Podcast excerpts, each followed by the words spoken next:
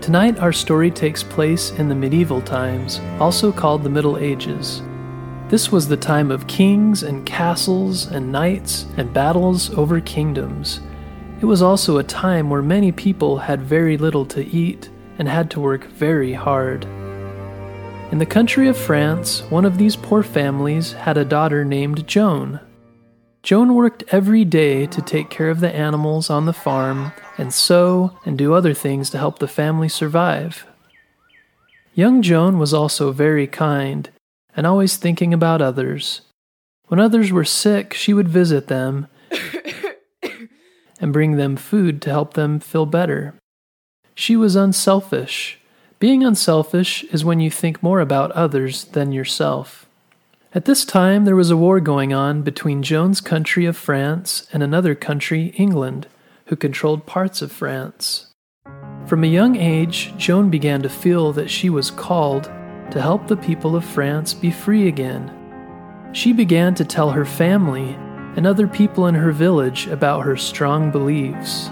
Soon other villages heard what Joan was saying about freedom and they believed her. She decided to go to the King of France and tell him what she believed. At first, the king didn't want to listen to her, but she was persistent. Persistence is when you keep doing something even when it is hard. When the king finally listened to her message of hope, he decided to let her go to battle. They dressed Joan in armor and put her on an armored horse and sent her off with the other soldiers. During the battle, Joan carried a large flag. When the other soldiers saw Joan's flag, it gave them hope because they knew it was being carried by the brave young girl who believed France could be free again. Seeing Joan and her flag made them strong, and they won more battles whenever Joan was there.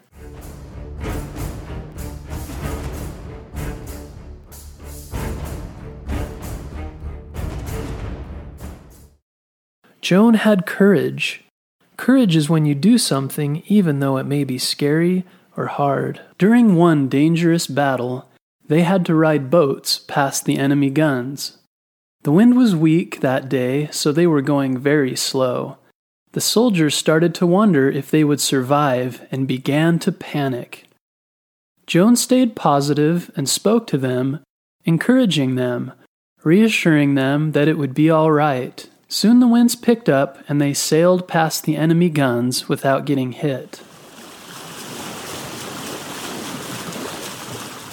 Later during the battle, the captains had attacked, but the army was not doing well. Joan heard what was happening and knew they needed her help.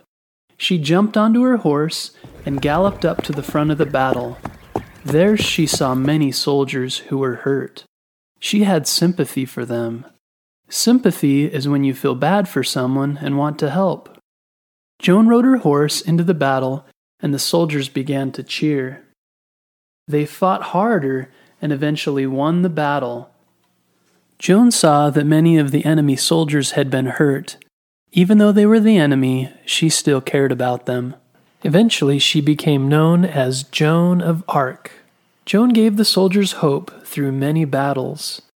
Eventually, there was peace between France and England. Later, Joan was captured and put in jail for a time. But no matter what happened to her, she stood up for her beliefs. There may be times in life that others will laugh at you or say mean things because of what you believe in. But like Joan, you can ignore them and stand strong anyway. This is called having conviction. Like Joan, you can think about others instead of yourself. You can be brave and have courage when things are scary or hard. Next time you go to the doctor or take a test, think of how Joan went into battle and did hard things even when they weren't easy.